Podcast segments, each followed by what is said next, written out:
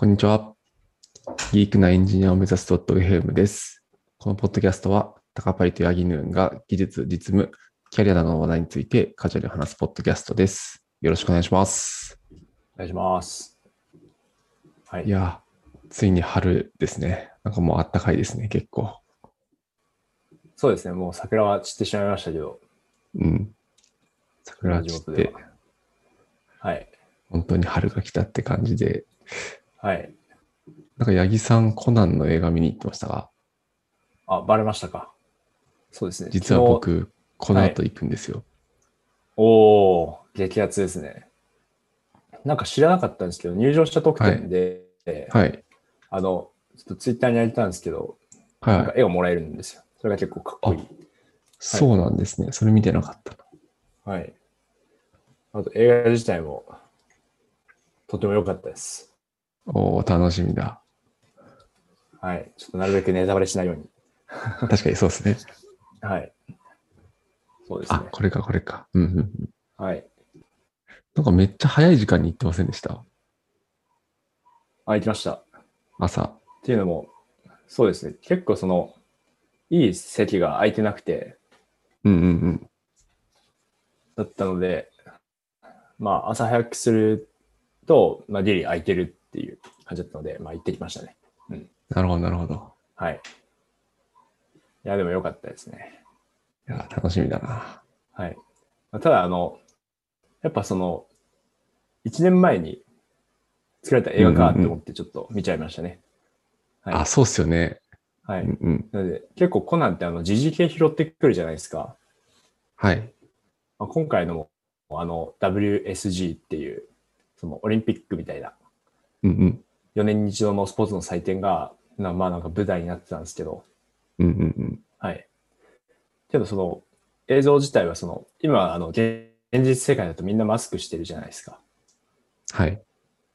ただその映像の中はみんなマスクしてなくて、うんうんうん。なので、やっぱりそのコロナがなかった1年前に作られた映画なんだなってことを感じながら見てました、自分は。ああ、なるほど。すごいな。そういう視点で見ると確かに面白いな。はい。ちょっとこれ以上喋るとネタバレしちゃいそうなので、この辺にしときます。確かに。確かに。はい。はい。はい。高林さんは最近どうですか？最近、はい。仕仕事をはい。楽しくやってますよ。なんか、おう4月になって、はい。めちゃくちゃ久しぶりに出社したんですよって話前しましたっけ？なんか前もした気がするあ、なんか収録ではないところで伺った気がしな。あ、ます。でしたっけ？あ、そっかそっか。そうです。4月になってうん出社したんですけど、うんそのコロナ期間に入社された方でオンラインでしか会ったことない人を実際にオフラインで見るみたいなはい。機会があって、はい。なんか、なんて言うんだろう。感情が難しいというか、なんかどうしても初めましてってなっちゃうんですよね。なんかオンラインでは会ったことあるけど、あ、はじめましてって言って、なんか最初の挨拶を交わすっていう、なんか不思議な光景でした。あでもありそうですね。うんう。ん。確かに。自分も以前、その出社して、で、久しぶりにその対面で、その同僚と会ったんですけど、うんうんやっぱり、あの、お久しぶりですから始まりましたね。そう、そう、そうなりますよね。まあ、そんな感じで楽しく仕事はしておりますね。いいですね。うん。で今日のテーマの方に行きますか？はい。じゃあ今日のテーマはですね、ちょっと海外のテックブログのご紹介っていう形で、まあなんか機械学習のプロジェクトをどどうデザインすべきかみたいなブログがあって、まあ、それを読んだので、その記事をちょっと紹介できればと思ってます。でタイトルは How You Should Design ML Engineering Project ってやつですね。うんで、これ書かれてるのが、アブノーマルセキュリティっていう、多分アメリカの会社かなはい。で、機械学習のヘッドをしている人がまあ書いてくれてる記事ですと。すごい社名ですね。そうですよね。アブノーマルセキュリティ。なんか、E メールの配信基盤か何かを作ってるっぽかったですね。えうん、クラウドネイティブ E メールセキュリティプラットフォーム。あ、セキュリティプラットフォーム。まあ、そこの機械学習を専門にやってる方が書いてくれた記事で、まあ、ざっくり記事の内容を言うと、まあ、結構その言われてるソフトウェアの一般的なこのソフトウェア開発開発のプロジェクトのライフサイクルをその機械学習プロジェクトのライフサイクルに当てはめると、ーまあ、失敗することが多いですよと。なるほど。まあ、なので、その機械学習のプロジェクトをより効率的に回していくために、その、まあタイトルにもあるように、機械学習プロジェクトのまあ設計書的なもののテンプレートを弊社では使ってますみたいなお話です。うん。で、ちょっと記事の上の方からいくと、まあ、まず最初に、そのソフトウェアのプロジェクトのライフサイクルと、まあなんだろう、ちょっと機械学習寄りだけど、まあどちらかというと研究者より、リサーチャー寄りのライフサイクルうん。と、なんか機械学習プロジェクトのライフサイクルみたいな例が挙げられていて、例えば一般的なソフトウェアプロジェクトのライフサイクルだと、こうなんかサービスの問題だったり、マシン機能っていうのを、まあ、定義して、その問題を開発えー解決するための、まあ、ソフトウェアシステムを設計しますと。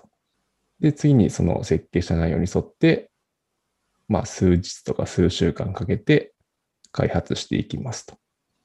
で、それを本番にデプロイして、モニタリングします。っていう、この4つのステップを、まあ、ぐるぐる回しますよねっていうことが書いてありますと。うんで、一方でその機械学習になると、まあ結構データのところとかが絡んできて、まあこのソフトウェアのライフサイクルが当てはまりませんよねっていうところで、まあ、この記事で挙げられているのは、まあ、機械学習のライフサイクルは、その課題をまず設計しますと。うんで、その後に、えっと、まあ、ソフトウェアの設計と、その実験の設計が必要ですと。ほ実験っていうのは、まあ、なんだろうな、その多分、なんか機械学習のモデルを作って、まあそれをどう検証するかみたいなところですね。の設計が必要ですと。その次に、え実際にデータを取ってくるスクリプトの処理。なんでも、実際そのモデルを作るソフトウェアの部分と、えデータを引っ張ってくる処理の部分の両方の実装が必要になりますと。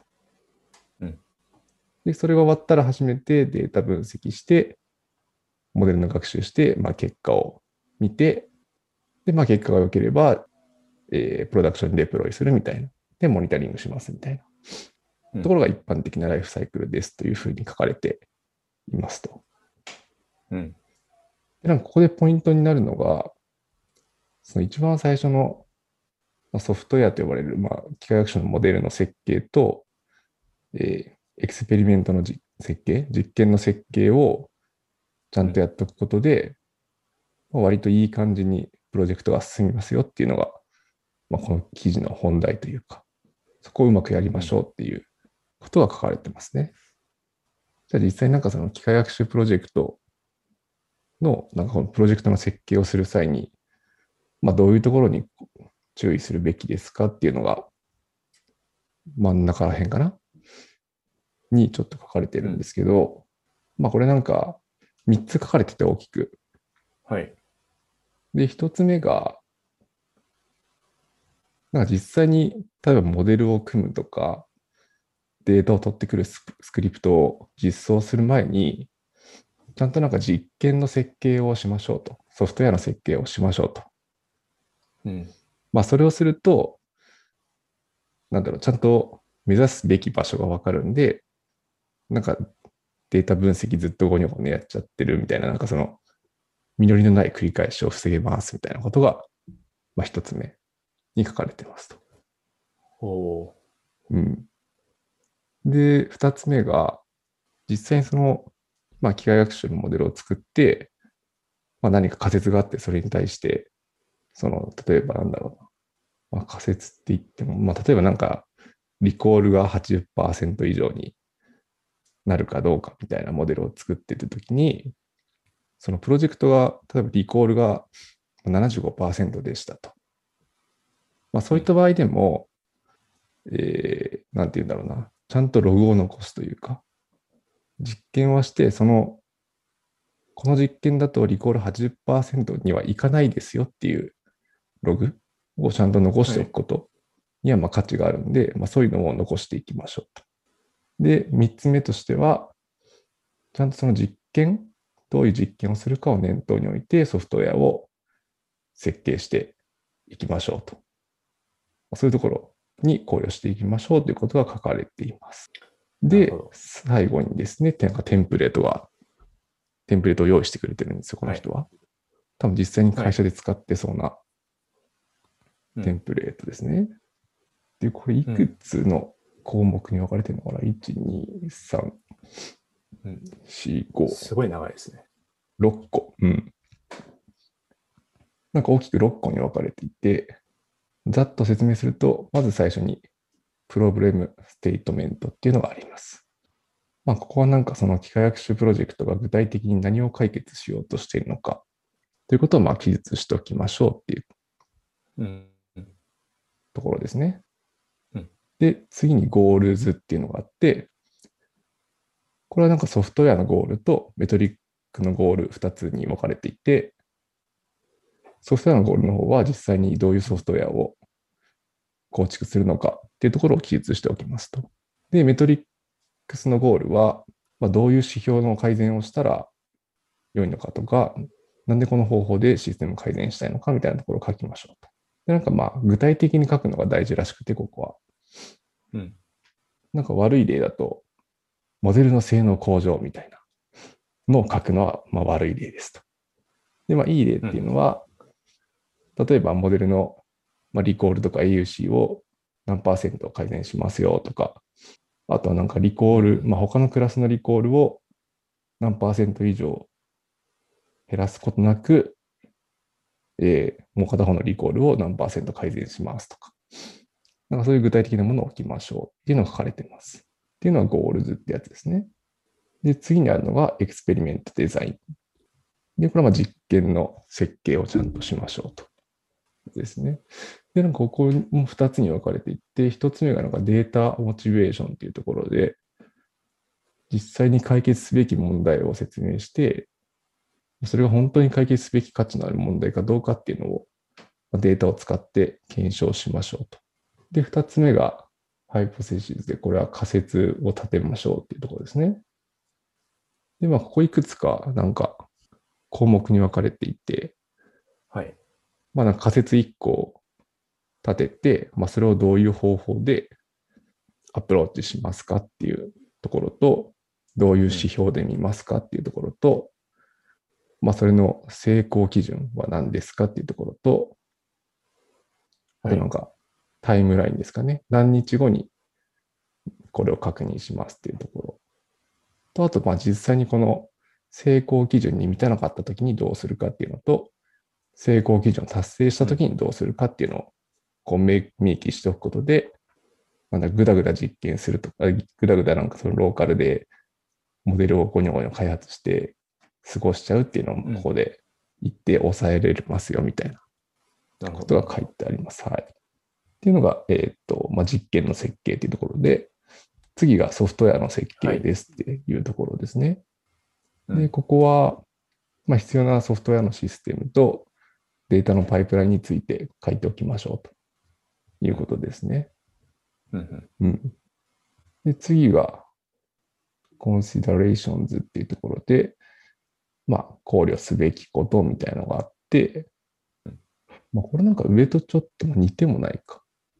この considerations も2つに分かれていて、まあ、1つ目が success critical to、あ criteria to launch っていうところで、まあ、実際に多分これプロダクションに持っていくための基準みたいなところなのかな、うん、を、まあ、明記しておきましょうっていうところと、まあ、次が What could go wrong ってところで、まあ、実際にこの機械学習プロジェクトを、まあ、サービスとか製品として発売する場合に、まあ、起こり得る問題点というか、そういうのをまあちゃんと書いておきましょうっていうところですね。はい。うん。まあ、サービスに影響を受ける可能性はありますかとか、まあ、どのようにモニタリングしていきますとか、ロールバックスにはどうすればいいですかとか。なるほど、なるほど。うん。あと、最後にあるのがセキュリティとプライバシーというところで、まあ、このモデルをデプロイすることによって、セキュリティにどんな影響がありますかとか、プライバシーにどういう影響がありますかとか、うん、はいを書きましょうっていうのがありますと。で、なんか一番最後にアペンディックスっていうところで、まあ、実験のログも一緒に残せるといいですねっていうのが書いてあって、まあ、こういう仮説のもとこういう実験をした結果、こうなりましたっていうのをちゃんとログで残しておくと、うん。まあ後から振り返れたり、まあ、例えば他のチームと共有したりみたいなことができるので、まあ、有益なものになりますみたいなことが書かれてます。うん。うんなるほど、なるほど。いや、結構丁寧ですね。このドキュメントは。そうですね。めっちゃ丁寧ですよね。あとは、なんかそのゴールを明確にするとか、あと問題点を明確にするとかで、うんその永遠に試行錯誤しちゃうみたいなのを避けるところになんかポイントがあるんですかね。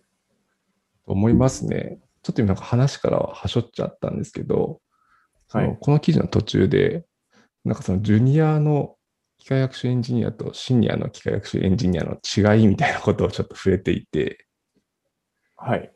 で、なんか画像も載ってるんですけど、はい。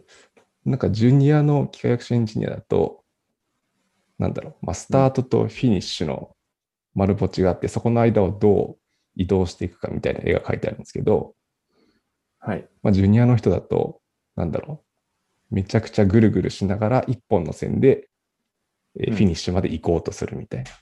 要はいろいろなんかもがき苦しみながら迂回したりして、はまあ、最終的にフィニッシュに到達しますと。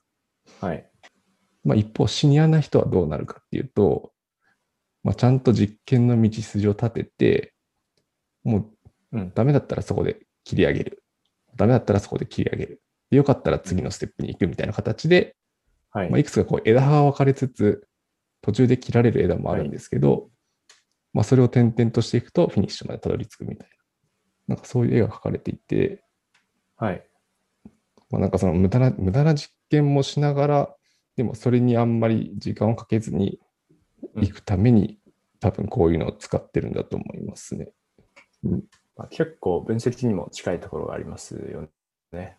その、証明したい、まあ、先、解説を先に立てて、うんうんで、まあ、その仮説を証明しに行くときに、まあ、全然違ったデータが出たら、その仮説をまた修正して、うんうんうん。で、その修正したものに対して、検証法を考えて、で検証して、みたいな繰り返しなので、うんうんうんはい。確かに確かに、そうですよね。なんで、まあ、これそのまま使うっていうのは、確かにちょっとめめちゃくちゃ丁寧すぎるかなとは思ってるんですけど、まあ、ところどころつまみ食いしながら、なんだろう、自社に合った形で運用していくのは、すごいありなのかなってちょっと思いました。うん、確かに。これ結構、全部書いてると、とても時間がかかる気がしますね。うん、そうですね。はい。そうですよね。まあ、大きなものなら、まあ、こんぐらい丁寧に書いてもいいのかもしれないんですけど、うんうんうん。そうですよね。まあ、これ書いてまあるよりも今はな、うん、あの、AB テスト回しちゃった方が早いみたいな状況も多分ある。と思うんで、うん。間違いないですうね。ん。要所に使いたいっていう感じですよね。うんうん。実際あと、その文中に出てきた ML プロジェクトのはい進め方っていうところであったと思うんですけど、実際その高パイさんへの ML エンジニアとして働,、うん働いている中で、やっぱりこういうフローに沿ってプロジェクトっていうのは進めていくんですか？そうですね。この記事だと結構その実験の設計とソフトウェアの設計を、まあ同時期に、まあ、この2つはある程度こう、なんだろうな。お互いに共共有する部分とか影響する部分があるんで、ちゃんとここで最初にその2つをカチッと決めちゃいましょうみたいなところは、あんまり意識してやってなかったなと思っていて、うん。まあ、ある程度なんか頭の中にあって、ああるとは思うんですけど、それをちゃんとこう明文化してなかったなっていうのは、ちょっと思ったんで、うんうん、はい。これからちょっとやっていこうかなっていうのは思いましたね。なんか今だと、どそまあの機械学習あ、、ごめんなさい。あ、いい、はいまあ大丈夫です契約プロジェクトやるときにはい。なんか知ってる人も多いと思うんですけど、あのデザインドックっていうのを Google があの採用してるやつですね。あれで一応ドキュメントは最初にパーッと作ってうん。残すようにはしてるんですけど、はい。そこには多分実験の計画、設計とかはあんまりちゃんと書いてなかった気がするんだよな。うん。うん。なんかデザインドックって聞いたことない人向けに言うと、なんかその、例えば、 objective って形で、その施策、まあ施策ごとに作ったり、うん。僕はしてるんですけど、なんかはい objective ってところに施策の目的を入れて、で、次にバックグラウンドっていうところで、まあなんでこの施策をするのかみたいなとを書いたりとか、あとまあオーバービューとかアーキテクチャとか、まあそういうのをこう書いとくドキュメントのテンプレートがあるんですけど、まあこれどっちかっていうとなんかそのソフトウェアの方によって今書いてしまってるなっていうのは思ったんで、うん。これに結構今回の記事で出てきたその実験の設計みたいなところをうまく入れ込めるといいなってすごい思いました。まあここでの実験の設計って言ってるのは、まあ、AB テストではなくて、その、モデルを改善していく中で何を試すのかみたいなことですよね。そうですね。どちらかというと、なんかオフライン検証の方になるのかなと思ってます。うん。その文の中で、あの、リコールが何パーセント、その、上が上がったらもう、うんうん。えー、OK とみなす。あのはいはいリコールを何パーセント上げることをゴールにしして実験を回すみたいなのが書いてあったんですけど、はい実。際にまあそういうことを意識されて、その業務されてるんですか？ああ、なるほど。なんか、ちゃんとそのオフラインのモデルのすはい高性能向上がオンラインでも相関があるみたいな場、やつだと、オフラインの指標ははい結構大事にするかなと思うんですけど、まあ、すべてがうんすべてそういうわけでもないので、なんか難しいなと思いましたね。でも一応なんかオフラインの指標は。大事にするというか、うんはい。いや、そうですね。うん例えばなんかレコメンドとかは、はい。多分オフラインでなんか一生懸命検証するよりは AB テストをやっちゃいたいみたいな気持ちが個人的には強いんですけど。でも一方でなんかその異常検知的なものは結構オフラインとオンライン上のはい相関がうん。取れることが多いのかなと思っていて、うん、そういうのは結構、はい、オフラインの指標は大事にするかもしれないですね。うんなるほど。はい。い今日はこんな感じですかね。他に何かありそうですか？